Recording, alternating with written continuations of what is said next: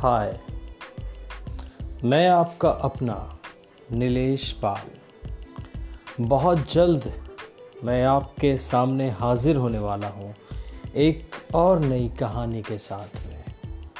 उम्मीद करता हूँ कि ये कहानी भी पिछली कहानी की तरह आपको दिलचस्प लगेगी।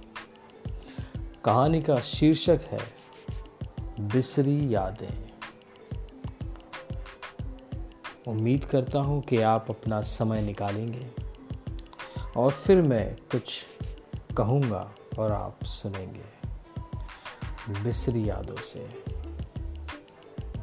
बहुत जल्द।